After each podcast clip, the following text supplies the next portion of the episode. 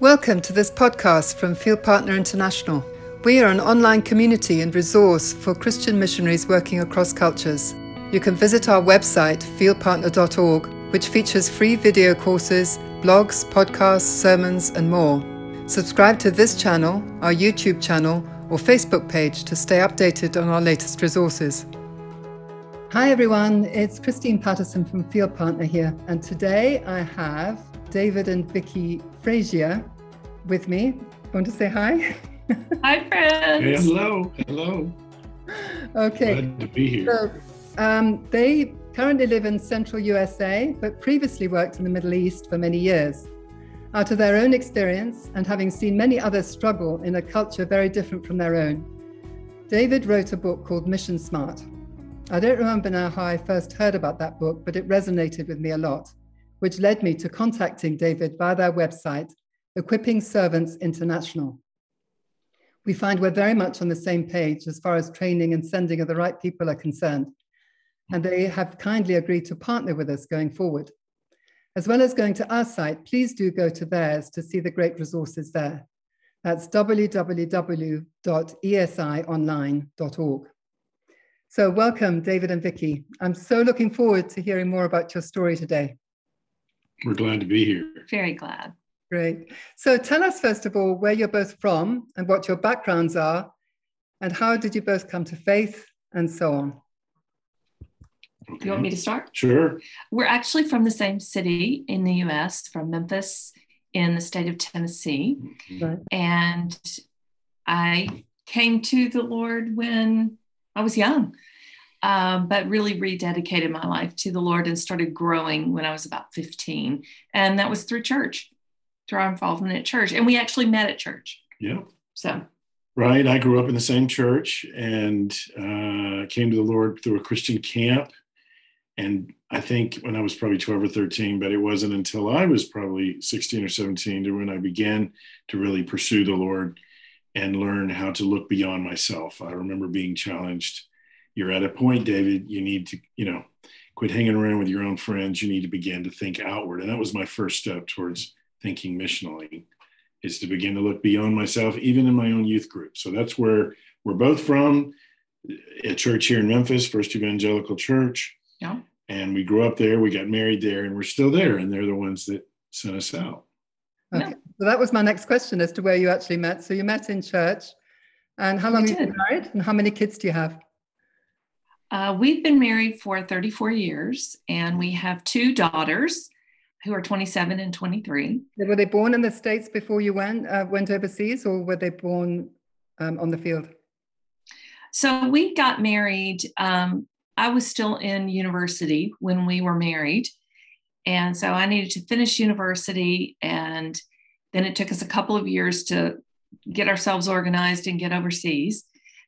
So we actually didn't have children for seven years. Oh. So they were born three years after we moved to Turkey. Mm-hmm. Oh. Yes. Our first. Right. That's where we were. Yeah. Um, because we were seeking to focus on the language, and then our children were actually born in the States uh, while we were home on a furlough. On a yeah. furlough, but they grew up their entire lives there. Uh huh. Great. So, and you were there how long? 20 years. 20 years. 20 years. Mm-hmm. Yes, it was actually incredibly helpful for me to wait to have children until we had gotten some foundation in the language. Um, just logistically, it was easier. And then there's only two of us adjusting as opposed to us and our children adjusting. So I, I felt like it was really helpful yeah. to wait. Yeah, that's so wise. So, had you been involved in cross cultural work before you went, or was that? Um, I mean, what what led you first of all to feel like um, you should get involved? Well, I through uh, the I guess the music ministry of Keith Green, I first got opened up to the idea of God's heart for the nations.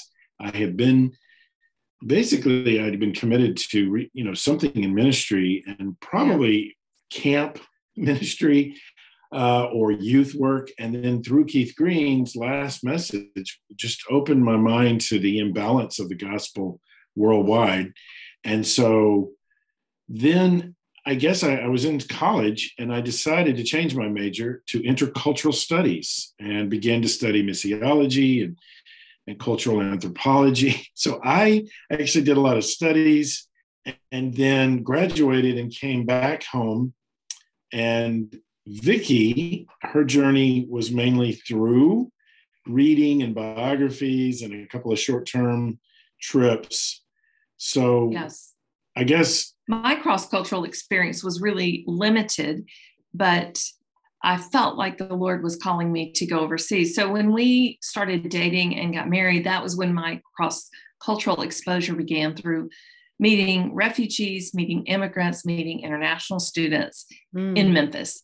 So that was kind of that four year period before we moved overseas after we were married. That was what we were involved in. And it was a whole new world for me. I had grown up in the suburbs of a city and mm-hmm. not really, except for a church, heard much about or met anyone from another place. So that was it right. a big learning curve. Well, for me, it was still theory. I had studied these things and I was I was fascinated with the idea of crossing cultures and engaging with people with the God, but I hadn't. And it was so funny. I went to the U.S. Center for World Missions and thought I would start interviewing with different organizations. And they, one fellow asked me, "So how many Muslim friends do you have right now?" And I said, "Well, no, I'm studying down the road here." Um, and he said, "Well." After you've done that a couple of years, come back and see us. And I was after you found a friend. Yeah, and been working with that and, and, and trying at that. And I was, I remember feeling a bit offended. Uh, well, doesn't he know what I've been studying? I have a degree in this. And what he challenged me was for real live experience. Mm-hmm. And he said, at the time we were, I was living in Los Angeles, and he was basically saying there's no excuse right. for not finding a way to get involved. So there, I had gotten a taste of it. So when we came back to Memphis, and then Vicki had just, for her, it was theory. I mean, yes, it was. It was theory. We grew up in a very mission-minded church. Yeah, so. but it was all going on planes and coming back, and so yeah. suddenly it was, you want to do missions? Um, let's get started now, and that is really the heart of some of the message in the book that I mentioned that I wrote is about getting started now. So anyway, I'm jumping into things. But, no, but um, no, I love that because I, I mean, you say you, you you grew up in a missional church, but it's in, in a monoculture, isn't it? I mean, like, yes. like most of, of the UK is too. It's mono. I mean, even though we have we call David Cameron once said that there's we have a failure of multiculturalism in the UK. Yes, because exactly. everybody stays separate and you know and, and we don't interact very much unless we have to kind of thing and so i, I love that emphasis um, even before you went. And then i imagine that when you were on the field you encountered a lot of people who hadn't had that pre-field preparation that you had had. And did that exactly. Yes.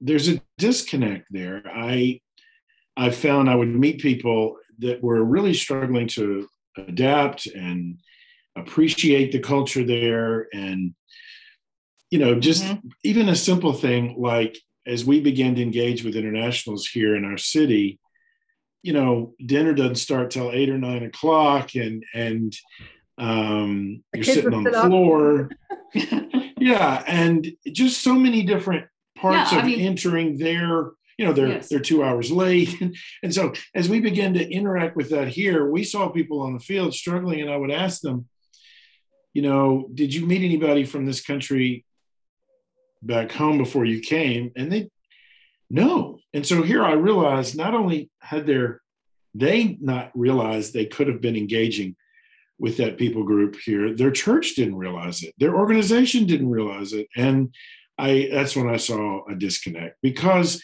especially when they're coming with a wife and a couple of children, and there's so many things they have to adapt to, we thought, wow, that would have been helpful if they had began to interact before they came.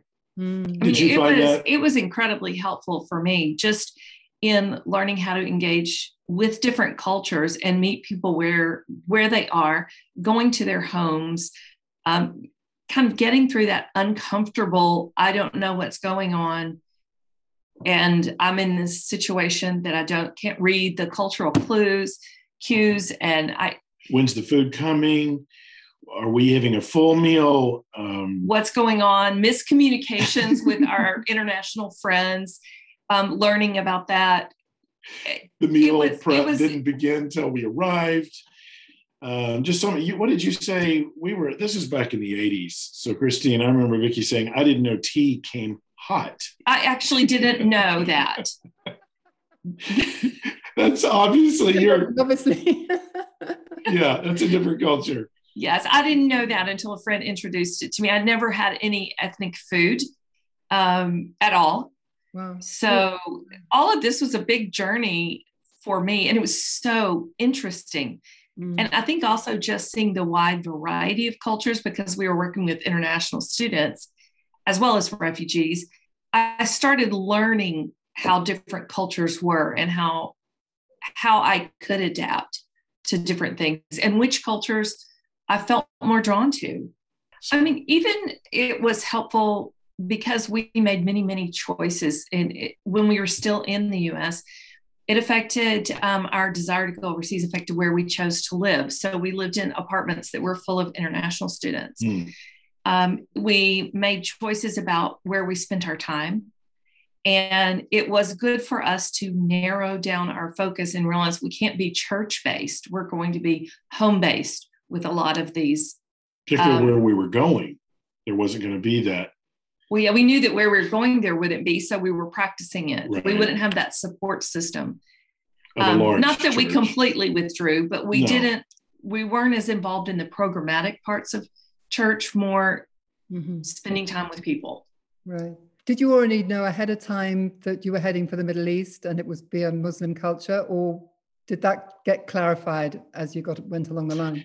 I, yeah, I was just actually somebody interviewed me yesterday and asked me that question. How did you get called there? And it's not a simple.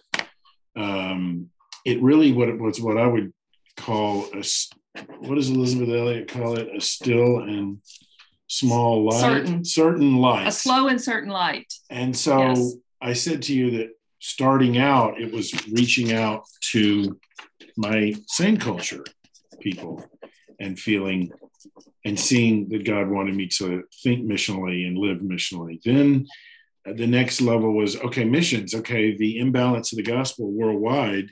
Um, so I was open to the whole world, but that didn't narrow things down. And then I went to a seminar on understanding and engaging Muslims, and I did not know those. Um, I didn't know the difference between Muslim and Islam when I walked in, and I think hearing the statistics and hearing the imbalance and how neglected that people group, that religious group was, overwhelmed me. I remember just sitting and weeping in my car, saying, "Lord, I have no idea. I'm just a kid." um, so far away from this. So I so then the Lord narrowed it to Muslim world. Well, now we've got 1.8 billion people. So you say, how in the world did you find? So I would say that the main two ways was I used Operation World, the book, to begin praying. Yes. We started some friends and we started praying for countries. And then we also started engaging people from those countries. And I mean, we didn't focus. We had Chinese friends, Taiwanese friends, but we also had Middle Eastern Middle friends. Eastern friends. And so we just began to explore friendships with internationals and praying for them while we worked through countries and saw their needs. So I guess you combine that with my skill set in teaching English as a second language. So I thought, okay, we want it to be in the, amongst the Muslim world. Mhm.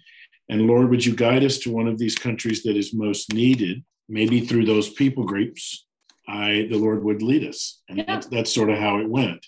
Then, then we um, organized a trip to visit several different countries where we were looking at jobs and ministry, and just during that trip, praying together, but also praying separately, um, visiting different cities within various Middle Eastern countries, even some non-Middle Eastern, East, West Asian. We countries. visited a lot of places. It was a it was a it was a trip, an extensive trip we took together. It was sort of my I had I'd actually spent a summer in London um, engaging uh, with Muslims there, but Mhm. um, it was sort of our crash course in immersing in other cultures and countries. And so there we were, Yeah. early 20s, backpacks, and we visited some countries and actually looked at ESL jobs and yeah. But as Vicki said, we journaled separately. We wanted the Lord to lead us both and call us both. That's so. So then, so then when we got home, we continued journaling and praying, and a couple of months later, um, David just we sat down to talk, and he said, "Well, where do you feel like the Lord um, might be leading us?" And I named the city and the country, and he felt the exact same way. Yeah. So the Lord had led us separately to the city. Yep. And you had already visited, is that right? Yes. Very place. Yes. Okay. We had some friends from that country, from that city, um, that had been in the US. And so we went to visit them while we were there and looked at different job opportunities. Okay. So, in, I think like us, you didn't go with an agency as such. You were sent out by yeah. the church, were you? And um, mm-hmm. And then you found your own job and you got immersed. Yes. Yep. Right there. Okay. So, um, I think you've also answered this to a degree, but in any any sort of actual cross cultural training, you had kind of in situ, in you know, by by interacting with people. Is that what you say, or it was a lot of the stuff that you'd learned academically? Did that learn? I learned. Yeah, I I jumped into books. I mean, I had to write papers, and so it it wasn't from real experience yet. I had to, and so I studied and majored in it. But I realized it was those four years interacting with immigrants yeah. and refugees and international students here in our own city and doing that together which really gave us hands on. I think it brought life to all the academic side of things. You had not studied them. Right. I just did self study. Uh-huh. And and then we would, you know, we're interaction with people. But I think there's a lot of value uh, to knowing something. So we sometimes do pre-field cross-cultural training, and sometimes they'll say, "What do you think, Dave? You gotta, you know, how about an hour?" You know, you think, um, you know, people are coming from the U.S. and they're, you know, you think we're a country of immigrants. We ought to have basic cross cultural skills. You would think. But, you know, sometimes I go, I spend the first 30 minutes and all I do is talk about attitude, attitude of appreciating and not judging it in my mind and respecting that it works for them. Um, it's made it's been developed over hundreds, maybe thousands of years to keep for them to feel comfortable in it, not you. And just that if I could get them to come in with a respect and a humble, you're a visitor, you have a lot to observe and listen and learn in those early years. So if somebody said you've only got one hour, that's probably all I do is work on that attitude because I don't have time to go into all of the the charts and the uh, the other things about layers and worldview and all that stuff. Mm. That's so good. That's excellent. Now, um, I'm just going to fast forward. I'm going to read something off your web your website because it's the, one of the opening quotes, which says, "It costs a lot to send out and care for people in overseas ministry. However, the costs are immeasurable when these workers don't learn the language and culture well, fail to be effective, and return home in trouble spiritually and emotionally. So clearly, as you've been saying, you've seen some of that firsthand. So I was wondering whether you could share what led you to go in the direction of raising awareness of these issues rather than staying out on the field yourselves and then working with mm. senders and pre-fielders to help them to do things right. Yeah, we, I think our own journey, you know, I don't know we, we are we're fine with folks who go with organizations. That's fine. Um, that we don't ever encourage anyone to do one thing or the other. But it seemed like, but because we didn't have some of the pressures that come with being on a team and having set goals, you know, you've got this amount of time to learn the language. You have, you know, and we're going to begin seed planting and discipling, and we're going to see a church in three years or whatever um, we did not have to feel all those pressures. So we began to observe during our time that people have come over without a lot of experience, cross culturally back in their home country. Not without having, a lot of training, some training maybe. Main, mainly Bible training, mainly, you know, but it seems like in this work that if you say I'm called to X people or country, that somehow they get a pass that in other kinds of vocational work you don't get. you don't get to say, mm-hmm. I feel called to be a barrister, right? A, a lawyer. You know, you have to do some study. And so there's something about when God calls you, there is, it, it creates sort of a pass. I get to pull the God card and I don't need to have those kinds of preparations. So we saw people coming with a lot of Bible training, spiritualizing a lot of what they're going to be doing. Then, when they hit the ground, this culture that's very, very different, and the language learning, yeah. you know, the attitude of the people towards them, where they're from, and all of this is hitting them. They're going through culture shock. Then you add to it team expectations of you need to, you know, we've got goals here. You have a certain amount of time to get through language and culture and then you immediately start thinking of spiritual results. You have to send newsletters. Your church is looking to see if you're worth the bang of their buck. And um, then you feel your calling is on the line. God's looking at you going, I've sent you out as the best of the best here. Anyway, I think, Christine, the pressures seem to cre- create people's crises in people's lives and they didn't need to have all of that. They didn't need to be under that kind of pressure.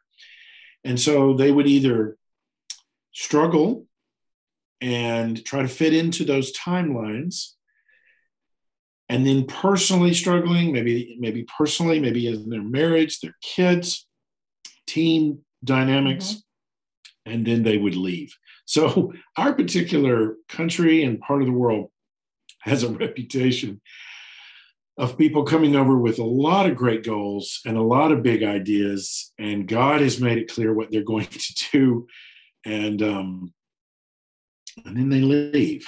I think the culture kind of knocks them flat. Honestly, mm. there just seems to be a and and I don't know a lack of respect. People coming in without any cultural training feeling like well obviously our culture is better and more efficient and we're following god and this like there's nothing to gain from the cultures to which we're going. And mm-hmm. there's so much to gain. It's really an attitude of arrogance. Right. But you add to that we're here to bring the spiritual light and we're going to and god has told us this is going to happen you're also not respecting the hundreds of people that have come before you and have attempted many of the same things you have. And therefore, you don't have that teachability coming in. So that's just adding another pressure that you, during your particular time there, are going to see. Um, I don't know. You're you're praying, and it's not. I always say, what do we say? Expect great things from God, you know, and and uh, pr- pray for them and attempt great things for God as the, but there needs to be a humility, uh, particularly in the part of the world we went, where um, you don't see quick results, and you need to respect those that have come before you, and you need to be spending some time learning. So, so I think that kind of beat some people up pretty quick and we saw them leaving. And I will just add, how did it lead us to get involved in this? I literally began to ask my uh, the nationals there, those that we had ministered to, those that had come to Christ, what would you like to say to people coming from the West, coming, you know, and they, it took a while for them to believe I really wanted to know. and I literally asked them lots of questions and that is what came that's what brought a lot of what i wrote out in my book and we're doing what we're doing. It's not what the pastor here is so excited that bill and jane want to go to x country and people here say oh that's amazing. We're trying to ask the people that you're going to serve what would you like to say to them? And so uh, a lot of insights came from that a because whole they, lot of insights and they were discouraged as they watched. You came over you invested so much you spent all this money and time and you went through this for three and four years and then you left. So they were feeling a little bit of the, um, uh, I guess the uh, they were part of that discouragement mm. because they thought they had hopes mm. that they were coming to help and to really engage. So that's how that all came about, and that's why we're doing, I guess, part of what we're doing. That's a long answer. anyway. no, a good one. And, and uh, I mean, the 15 critical questions that people need to ask, which is the subtitle in your book, um, uh, that's also how you honed it down to those 15, was it? The Well, if you'll notice, there's nothing in there about why we go to reach the nations, you know, the Great Commission. There's nothing in there about how important leaning on God and His Spirit to work and to, and to bring people to Christ through prayer. I, I figured there was enough of those materials out there. Um, so it might, people could look at it and say, these are the only questions us we have. No, these are more the forgotten ones. Yeah.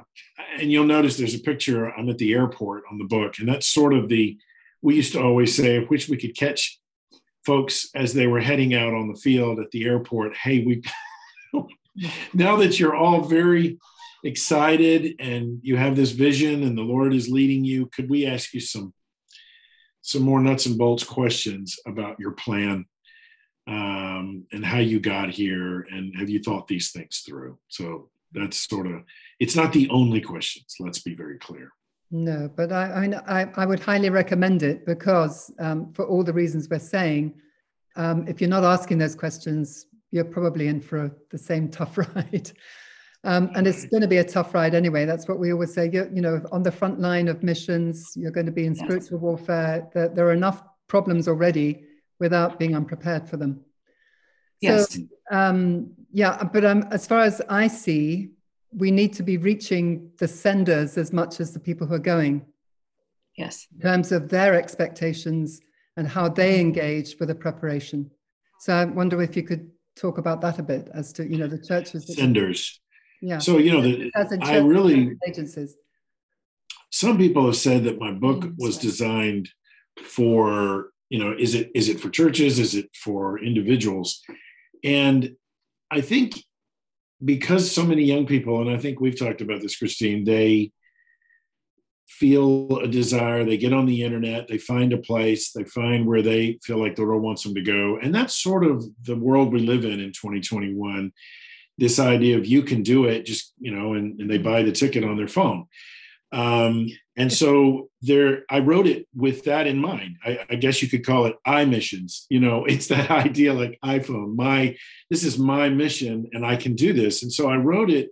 Hey, if all we if all I can do is get this in the hands of the goer, but within the book, I make it very clear that I wrote it really for churches, for senders yeah. who say, David, we don't know what kinds of questions to be asking. We're so thrilled that they said they want to they want to take the gospel to the ends of the earth. Um, what should we be looking for? And often they focus on things like, you know, theology and Mm-hmm. And do they understand the church? And those are very important. But I said, you know, before they even get to that, they could be knocked out by a, a, number of other things. And so I wrote it in a sense so that people in the church could literally hand the book to a candidate and say, start reading this. Let's work on these together. And yes. even agencies use it as well. I think part of it also is many times with what we've observed over the last 30 years, when people return prematurely from the field, they there were people who knew them who would have they saw the problems the potential problems. They saw some of the things that end up happening, but because they didn't have experience overseas, because they weren't, they were kind of in awe of the, the call of this person, they weren't empowered to ask the questions. Mm-hmm. So part of the, the purpose of the book is to empower uh, regular church members who have much insight and the Holy Spirit to ask questions and not be afraid to ask a mm-hmm. practical question. Mm-hmm. That's powerful That really is powerful. I mean, when a church can say to a man, what is your plan for your wife to be able to learn the language well enough to feel at home, to show hospitality to neighbors, raise the children there? What's your plan?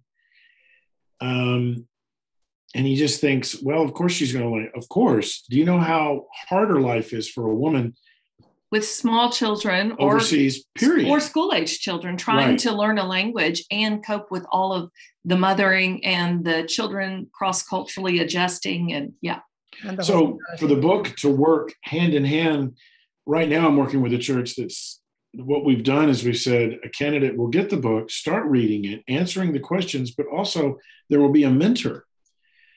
And ideally, it would be somebody with cross cultural experience overseas, but if not, at least sort of holding them accountable as they answer the questions.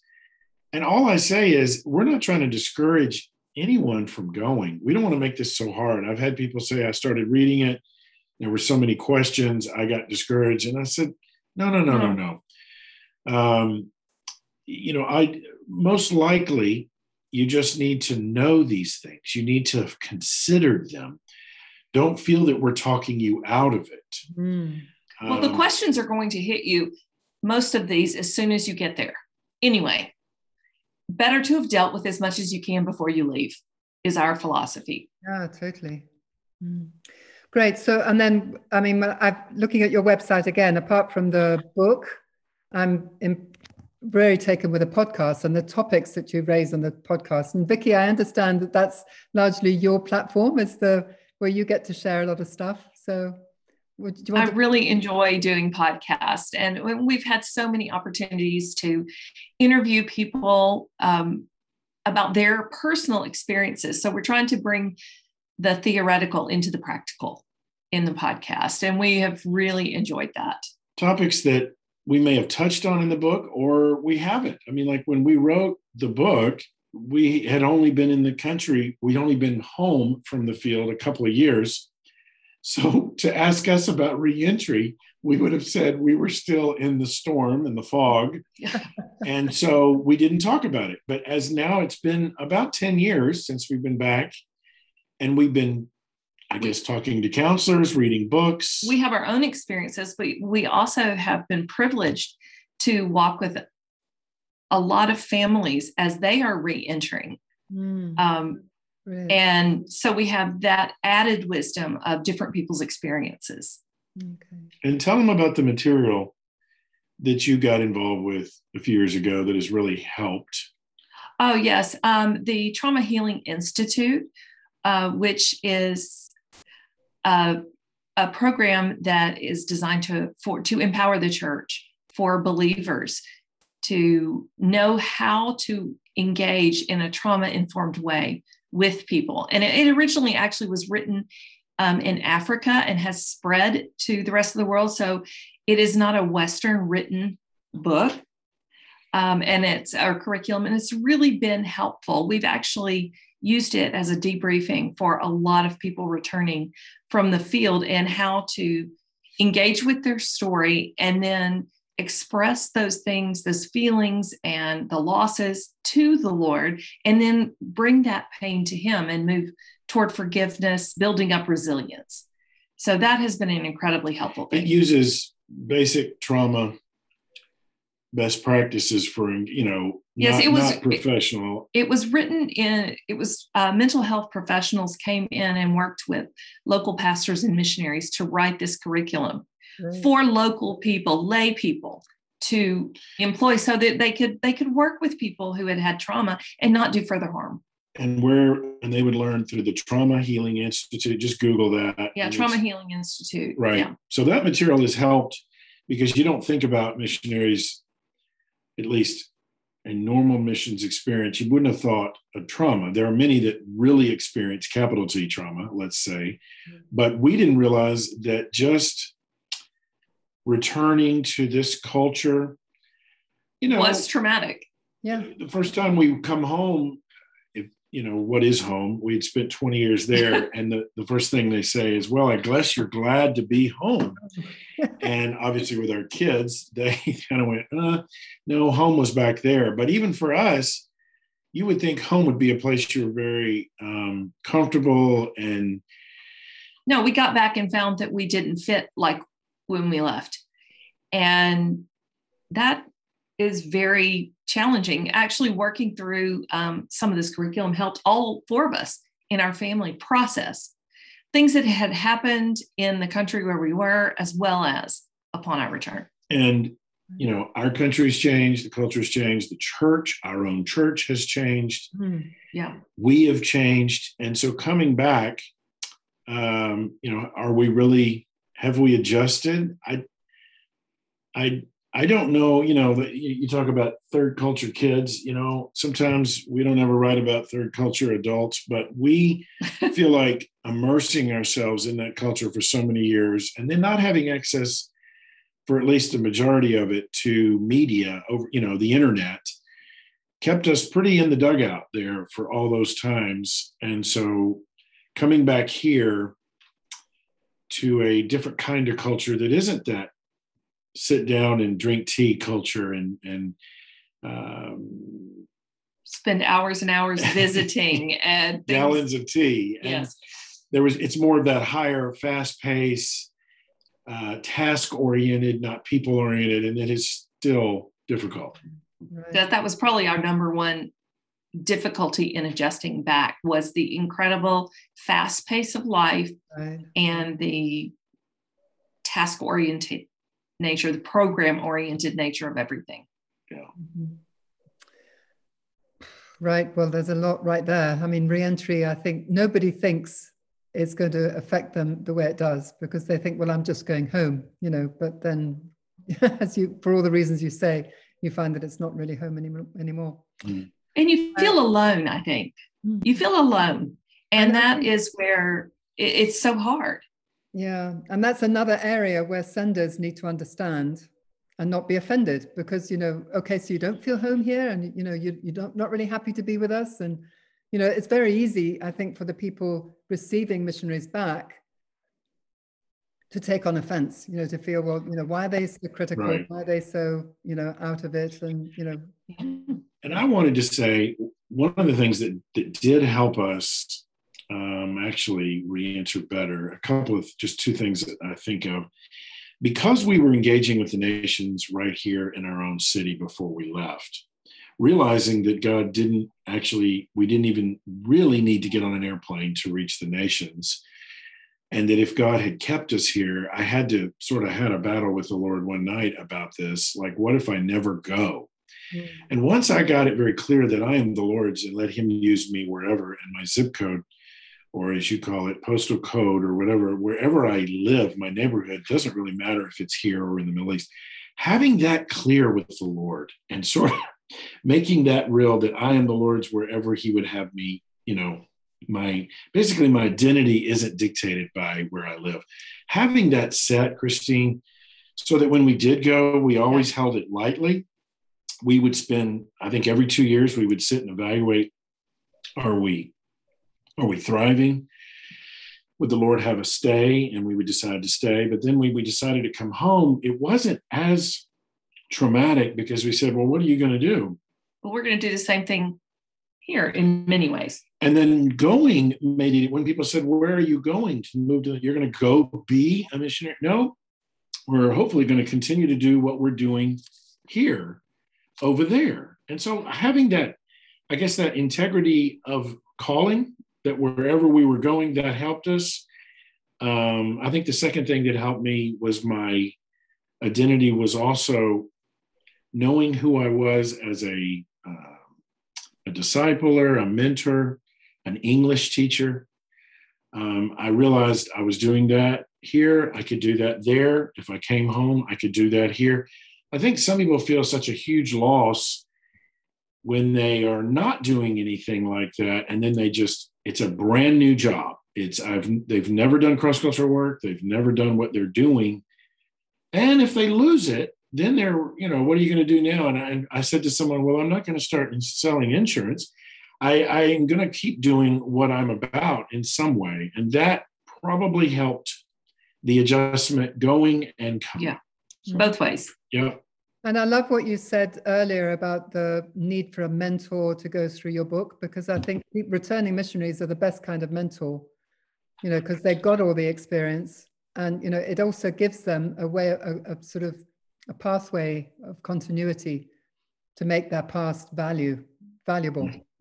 And now that all of us have gotten used to how to use Zoom, um, even you don't even have to have someone in your city to or be a mentor or your right. church. That's so right. it's really the world is smaller. You can even have someone if you can't find someone who's returned from the field, you can have a mentor on field yeah. who is willing to walk with you. And mm. with David's book in particular, the more you talk through the questions that are in the book, the more you will benefit from the book. Yeah. And these videos are so helpful, Christine, because that hearing someone else's journey, while it may be unique to them, everyone will pick up something they had not thought through or that um, connects yeah. with their journey. So it's very helpful to these interviews. I, I appreciate you doing that. Great, thank you. Um, just one more question I had was about the marriage course that is up there because, you know, again, I think it's very clear that marriages come under a lot of pressure when people are going through all this kind of stuff and family life generally. Mm-hmm. So um, tell us about the marriage course because I went, I went, listened to those videos and I, I, I loved them. I loved what you shared there because they were all so positive. So tell us about the origins of that and you know what. Well, I think the origins actually start um, back in the Middle East because what we found is that as we watched people as we lived our own lives and worked through our marriage you know things that came up there that marriage is central. If you if you are married your marriage is central to the success of your ministry. Um, it has to be strong. And if your marriage fails everything around it will fail. Mm. so we saw over and over and over that this was the one of the vital topics um, so after we returned back here, we David ran into a friend of ours who asked us if we would join in a pilot group. He was wanting to train people in how to mentor one another in marriage because the goal is for all of us to be able to mentor one another. This is not a specialized thing for counselors. This is what the body of Christ is supposed to be doing with one another. Mm-hmm. Um, and so we we were trained by him, and then you know, we were talking, we thought we were trained in this, you know, so we could help all the other people, um, you know, with their marriages. and of course, what ended up happening is many, many things surfaced and um, it deeply affected our marriage and made our marriage stronger and better. Um, and so we would be talking about it with our friends, the things that we had learned. And a pastor friend of ours asked us if we would come and share this at this church? And I mean, my first answer was absolutely not. I'm not a speaker. And I'm with you there. I, I, am not. Do not put me in front of a camera or a microphone. And yet here we are. Um, so so we said, well, we prayed about it. Okay. We you said, know, would you just put a couch up on the stage and a lamp and say, we'll invite you into our living room and we'll just share with you what we've learned about these principles. We're not professional counselors, we haven't been trained yeah. in it. Mm-hmm. And what the pastor who wrote it has learned is that yes, you need professional counseling when there are specific things going on in a marriage. And yet he said 85 to 90% of problems are just basic learning how to resolve conflict, how to serve one another, and, and basic biblical principles and so we said, look, this is not, you know, when there's serious issues happening, we definitely send people to counselors. But we just say, when you, especially if you're far away. Some people said, what is, what is, how are y'all getting involved in marriage? I thought you were doing missions. And of course, that's so comical. what does missions have to do with marriage? And of course, they. If you're married, it has everything. It has everything to do with it because you're far away. You've got you've got unique pressures and you're also often away from a lot of the resources we have back in our home churches.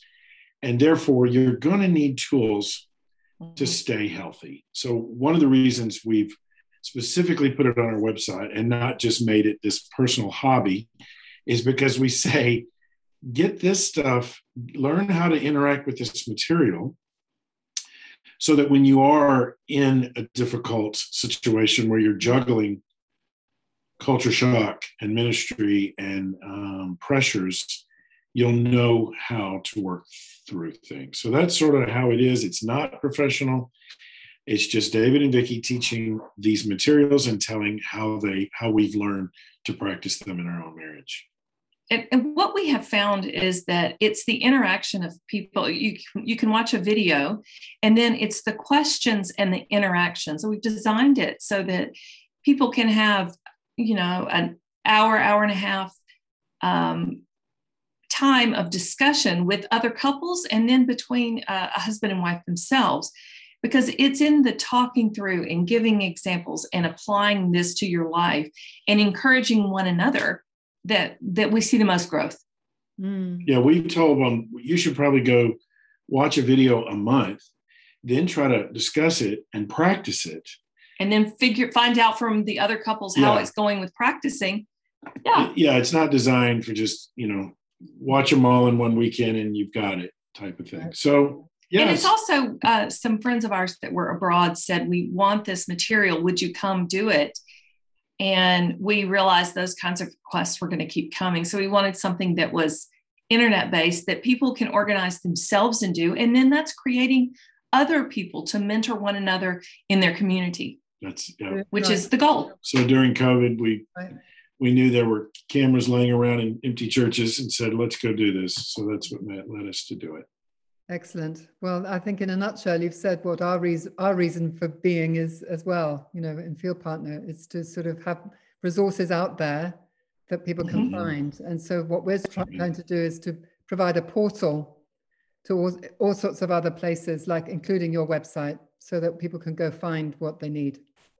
Mm-hmm. So, anyway, thank you very, very much, both of you, for sharing. Um, thank you also for agreeing to partner with us um, and we look forward to seeing what that looks like.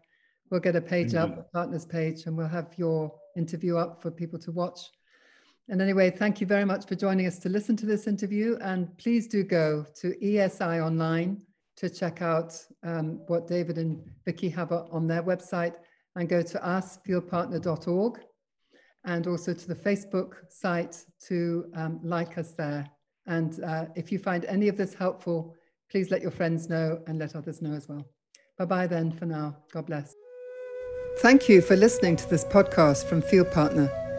You can watch or listen to more interviews by subscribing to this channel, our YouTube channel, or our Facebook page. For free cross cultural mission courses, blogs, sermons, and other resources, visit our website fieldpartner.org.